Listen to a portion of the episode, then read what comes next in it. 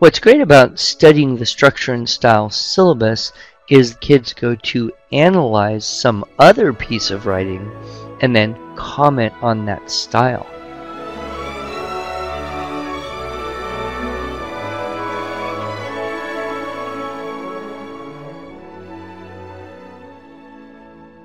Hello, and welcome to the Arts of Language podcast with Andrew Pudewa, founder of the Institute for Excellence in Writing, or as many like to say, IEW.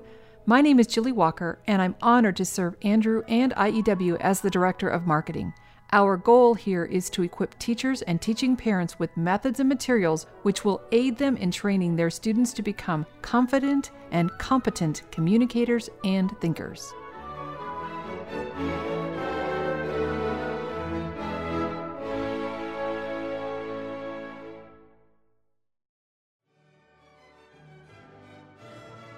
Hi everyone, as you may have heard, this week we're switching it up a bit and are playing for you the audio portion of one of our IEW webinars. Today's episode is part two of that webinar, so if it sounds a bit like you're jumping into the middle of a conversation, well, it's because you are. And like we do for each podcast recording, we'll post any links or websites mentioned at iew.com slash podcast. Enjoy!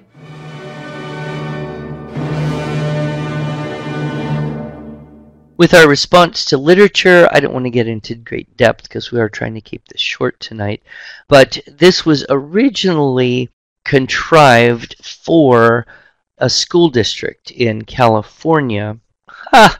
So true, Julie. If you have not tired this yourself, oh, you caught yourself. Yeah, we're all tired of a lot of things, but we don't want to tire of the track before we've tried it.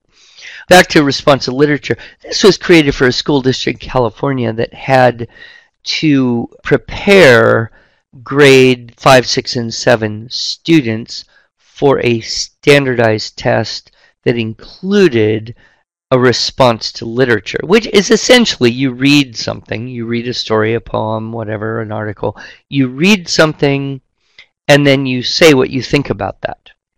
Well, the problem, of course, with young children in, in that age range 10, 11, 12, 13, whatever they can read something, but, but knowing what to think about it, that's not necessarily going to be a natural aptitude. They need some training, some models, some practice to do that well. Otherwise, they're just going to basically sit there and say, I don't know what I think. I don't think. I have no idea what to write and have very little to show. Or they'll say, What do I think about it? Well, I think it was a good story, and here, I'll tell it to you again. And so, what we found with that school district is that the students, given response to literature type of tasks, would either just retell the story, which wouldn't score well, or they wouldn't come up with much to say, which also wouldn't score well.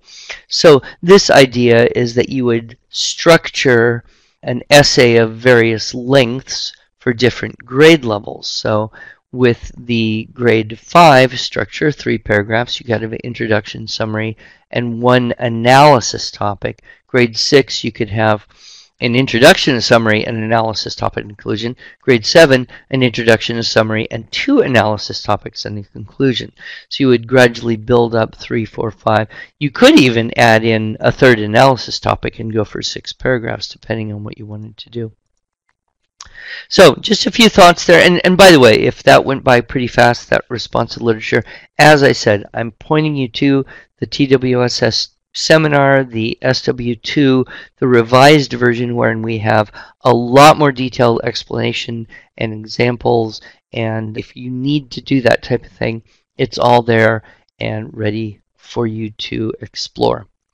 So just remembering, don't stress over the level of sophistication. It's okay to do simple things, especially in the beginning. We always recommend you make a poster for all of our models and since a lot of people don't make posters for models, we have created posters and you can print them out if you get them off our website if you're a premium subscriber, which I think uh, most all of you probably are. Uh, or if you're a classroom teacher, you can buy large size posters that will also be helpful in that way. Be sure you keep with the vocabulary charts. If you got a banned word list going, you can expand on that. If not, you can always look for substitutes and synonyms for various words that may be overused. The critique thesaurus chart is excellent. You know, get that in the student's notebook, get it on the wall. I'm very excited. We're going to have a much new and much improved student resource packet that will be available very shortly. It will be coming with all of the theme-based writing lessons as well as available for those who want to use it in without the theme-based writing lesson. It's uh, much it's going to be much much more user friendly than the previous idea we had. And of course, we've got lots of samples, and it's always good to remember as you come into the end of the school year, we're all anxious. Kids are anxious, we're anxious. Do we get everything done? No. Are we going to stop anyway? Yes. Is it worth doing a critique? Well, the answer is yes. It's worth doing a critique, even if you only get one done. And then next year, it'll go better, and the next year, it'll go better. So, and then, of course, I think this may be a way to answer Jennifer's question. And she it's just popped in the question box, so let me go ahead and read it now. She asks, How do you know a high schooler is ready for literary analysis? What should I be looking for in his essays to know he's proficient? How many times do they need to go through the different units before they're ready to go on to something like Windows to the World, which is our literary analysis course, upper middle, high school level? Well, there's no formula here, Jennifer. Probably, you know, you would know from conversation with a high schooler. Are they starting to ask questions like, what does the author believe about certain things, God, the universe, and why did characters do certain things they do? How did the author show this or that? in the characters or the setting? How did he develop or show certain traits of the character? What were some of those elements? And you know, honestly, I, I, you know I hate to say it, but the best way probably is to just try it out. Get the windows to the world if that's where you want to go, and just try it out and see how it is. But the the answer really would be even if your student is not completely quote you know in your view ready for literary analysis independently, they probably would be ready to do this with you. So don't be afraid to do things together. I think that we, in kind of a dangerous way, start to think, oh no, if my student can't do this assignment all on their own, well, then they must not be ready or they must not be learning something, or if I help them, then that would be cheating. That's not true at all what I have discovered is that you can help students as much as you want. You can do stuff together. You can, you know, even take turns writing sentences on the paper, whatever it takes to get the student to a point where they really see, okay, I grasp the whole, I, I understand the model, I get it, you know, I can do it. I always say in my four deadly errors of teaching writing talk, one of which is withholding help, don't worry about helping a child too much. You can't do it even if you try, you can't help them too much because they will always tell you when they don't need help. So don't be worried about that. And, you know, worst case scenario, you get to exercise your brain a little bit there, uh, getting into literary analysis or Windows to the World or response to literature or whatever.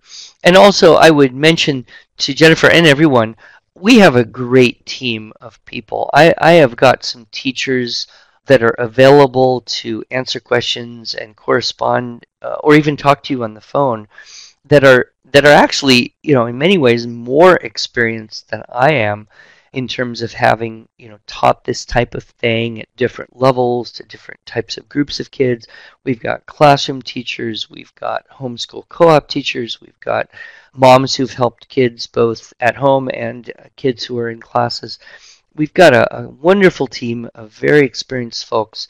So if you jump in and try something, you try Windows to the World and you've got a little bit of confusion or insecurity about am I doing it right or what should I really do here, whatever, you contact us and we will get you right to one of our master teachers who we kind of keep around. We keep them on as our emergency calling answering team and consultants and one of our goals, one of our corporate priorities at IEW is to be sure that everyone gets as much help as they possibly need.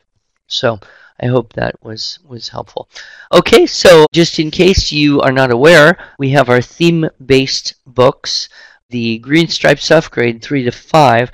Those things don't go all the way up to Unit 9.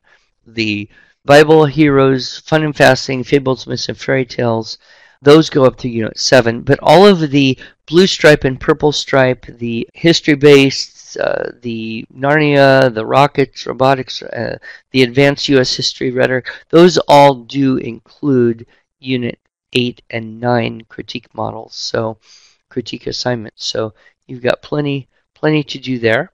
This is a new product this year, our uh, high school essay intensive. We worked very hard. It was completely re-recorded to include the problem of the SAT prompt, which is a literary, I wouldn't even call it literary analysis, it's just a text analysis. Kind of a tedious, awful thing to do, but again, if you know the tricks and you practice a little bit, you can do a lot better. Also, the new ACT prompt, which is different, and uh, a whole lot more on the invention process. So, I think you will find that useful if you have high schoolers getting ready for those tests or needing that added help. Okay, we got a couple programming questions. My Q&A box is still open, so please feel free to send over a question. I'm in no hurry, but then I know we're trying to keep this a little shorter here. Heather is saying, do IEW's materials ever teach a three-level outline? Well, I am going to have to confess to you, Heather, I'm not sure what a three-level outline is.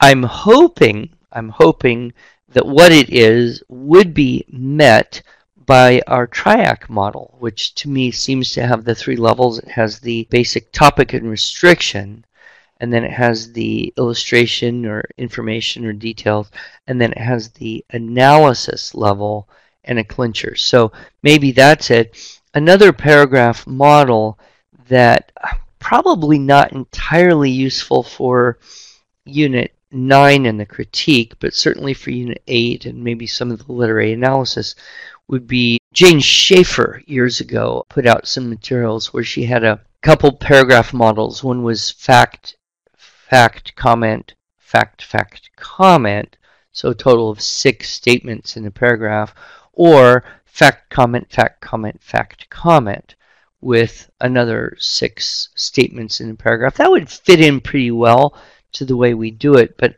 I'm not entirely sure what that three level. And if you are with us here tonight and you want to clarify that, uh, go ahead and type it in, and I'll I'll try to see what you mean. Sherry, any tips for students to write in the present tense when writing about the story? Well, you know, you have to understand the grammar, and so the idea is this author argues that this author utilizes certain devices, this author states, right? All of those will be present tense. And one of the problems, of course, is if a student knows the author is dead, you know, and you're writing about Charles Dickens, it's a little harder to say Dickens uses various techniques. Dickens enjoys frequent short sentences. Dickens develops the character of Scrooge because Dickens is dead, so he's not doing it now, he did it. And I don't know how important that really is at our level. Perhaps if students go and take a composition course in a college or university, the teacher will say, okay, I want you to write in the present tense in this circumstance. I have a little bit more difficulty getting kids to put stories in the past tense, especially if they're elementary or lower middle school, because they're living the story as they're writing it. So they'll they'll put it in the present when I want it in the past. The key there, I think, Sherry, would be to understand the grammar, that they understand the the grammar of tenses, and maybe even do a little exercise. Give them a little Aesop fable or give them a little bit of content and say, okay, write this whole little thing in the present tense. Okay, now rewrite that whole outline in the past tense so they get a real clear idea of which is which and there the twain shall meet. And if they have trouble doing that, then you can you can help them. So hopefully that does something for you. Anne Marie has sent me a question about, I love it, in Genghis Khan and the Hawk. Hopefully, some of you are familiar with this story. It's from the medieval history based writing lessons that was used by many folks this year in CC. And the thing is, Genghis Khan has his favorite hawk, and the hawk keeps knocking the water out of his hand, and Genghis Khan is irritated. He finally accidentally kills the hawk, or intentionally kills the hawk, and then he notices that the water is probably toxic, maybe even deadly, because there's a, a venomous snake dead in the stream that is the source of his water. So that's just the background of the story. So Anne Marie says, My son felt that the death of the hawk was needless. He felt that loyalty is usually rewarded, but not in this story. And his is his opinion valid because it seems the death of the hawk makes the story so emotional? Well, absolutely his opinion is valid. I mean, he's he's got a perception of that story. Was it effective? Was it necessary? Did it communicate the right thing? Yes, usually loyalty is rewarded. Perhaps the question is, what else could this story be trying to show other than loyalty? Is it is it showing that we can be careless to jump to conclusions, to make assumptions that then prove to be wrong? A story that's even more powerful and more painful, especially for most girls, and this one is is the classic story of Llewellyn and his hound Gelert. He comes home from a trip, and Gelert didn't go hunting with him, but it comes out and has got blood on him, and and Llewellyn is is worried, goes in the house and sees his baby's crib knocked over and no baby and a bloody mess all over the floor, and he makes the assumption that the hound has harmed his baby and in an emotional rage, you know, stabs his sword into his dog, who dies with a pathetic whimper, of course. And this then wakes up the baby, who was actually perfectly safe. And under the pile of blankets is a dead wolf and an unharmed baby.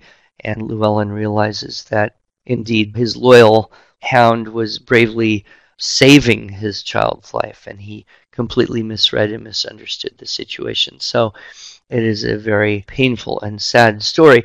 I guess the question is yeah, you can interpret that in many ways. Some people would interpret Romeo and Juliet as don't be rebellious, you know, follow the guideline of your parents. Other people would say, well, it's destiny. Follow your heart and you pay the consequences. Other people, especially 11 year old boys, might interpret the whole thing as don't do something stupid like fall in love with a girl, you know. So you know, I think it's nice to allow the kids to say, okay, this is what I perceive as the message moral, and it doesn't have to be what other people perceive as the message or moral. You you might read the same story and have a, a slightly different view on what that story is teaching or doing or communicating. You know, especially if it's a classic story, it's going to operate at different levels and affect different people different ways.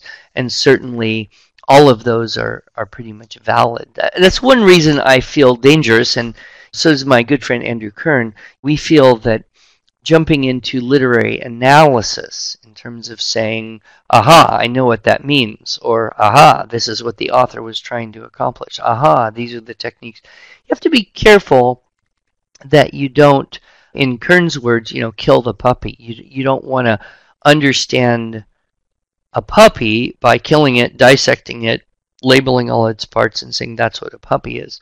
What you would want to do to understand a puppy is, you know, play with it. And in, in a story, in a way, I think it's a lot better to be talking a lot about whatever comes up, you know, rabbit trails, whatever. And don't worry if where that rabbit trail takes you is different than what you might imagine to be the best or most important or official or truly academic way to analyze something. So I hope that was useful for, for Anne-Marie. So, all right, well, I don't see any other questions, and it looks like we are doing pretty well. Just to let you know what's coming up for the summer, we finished the Unit 9 here. I hope it was worth your time. Over the summer, we usually take a little break from the structure and style refinement efforts that we have and we're going to be having one of my very good friends, Carol Topp, who wrote uh, Micro Business for Teens. It's a wonderful series. She's a CPA, she's a homeschool mom. She's encouraged hundreds, if not thousands, of kids, directly or indirectly, to look at starting their own business and be a little entrepreneurial. So she's going to join us on Monday, June 5th for a webinar. And I think you'll enjoy that, especially if you have some teens or, or soon to be teens. So let your friends know about that one. And anything we can do to help with our podcast, our webinar archives, our blog, our forum, uh, newsletters, magnum opus magazines. I've been particularly gratified the last several weeks. I've been out on the road. I was in Hawaii and Maine and Kansas City and Nashville, and I just got back from Minnesota yesterday, and I've been extremely grateful to have so many people tell me that the podcasts have been a blessing to them. And Julie and I sit in this room and we record these things, you know, week after week. And sometimes I think, is anyone really listening to these things? You know, all this talking that we're doing. But I've had moms say, oh, I listen, you know, to every one of them. I listen to them more than once. I love to listen to them while I'm doing various chores, clean the house, or out on my run, or I love to listen to them in the car with my kids. So I hope that you would take advantage of checking out the podcast. So, ooh, looks like a last minute question there. Here we have Heather, three level outline. The first level has a Roman numeral. The second level gives details. The third level would further describe those details, ABC. Yeah, we don't use the third level there the way you're kind of explaining it with the ABC. One reason it's just that it's very easy to get way too much in an outline for a paragraph. So what what we find is that if you kind of limit the number of details and you say, okay, you've got a topic, you're going to have six or seven details, and there's lots of ways to organize these details. There's the triac model, there's the fact comment, fact comment, fact comment, which could be, you know, technically a 1A, 2A, 3A. But then if you go into the very strict, strict rules of outlining, I believe you're not supposed to have an A unless you also have a B. So then you, you get into some kind of, we have to keep just pushing, pushing, and then that can be kind of problematic. So we don't do that. There's no reason you couldn't. I have no problem with it. I think if you're teaching outline to students who can handle it, certainly outlining something just for the sake of understanding the structure of it, encyclopedia article or editorial blog post article, you know, that could be good. But uh, we find the simpler outline works almost all the time, especially in the in the first few years of that. So, all right. Well, I think then that that is probably going to take us to the end here, and God bless you all for making it through the whole school year of, of the nine units, and I commend you all for your work you're doing in helping children to listen and speak and read and, of course, write better every year. And what we hope for is a relaxing end of the year, final projects, summer coming, and a renewed effort to continue reinforcing those things in the future. So, all right, there you go. Respighi can play, and we can all go back to the things we need to do. God bless you, Bernadette, and Sherry, and Heather, and you know, thanks so much for being with us tonight. God bless you.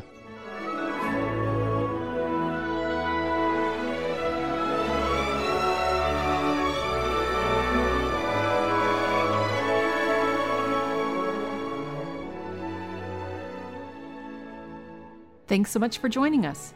If you enjoyed this episode and want to hear more, you can subscribe to this podcast in iTunes or Stitcher, or just visit us each week at iew.com slash podcast.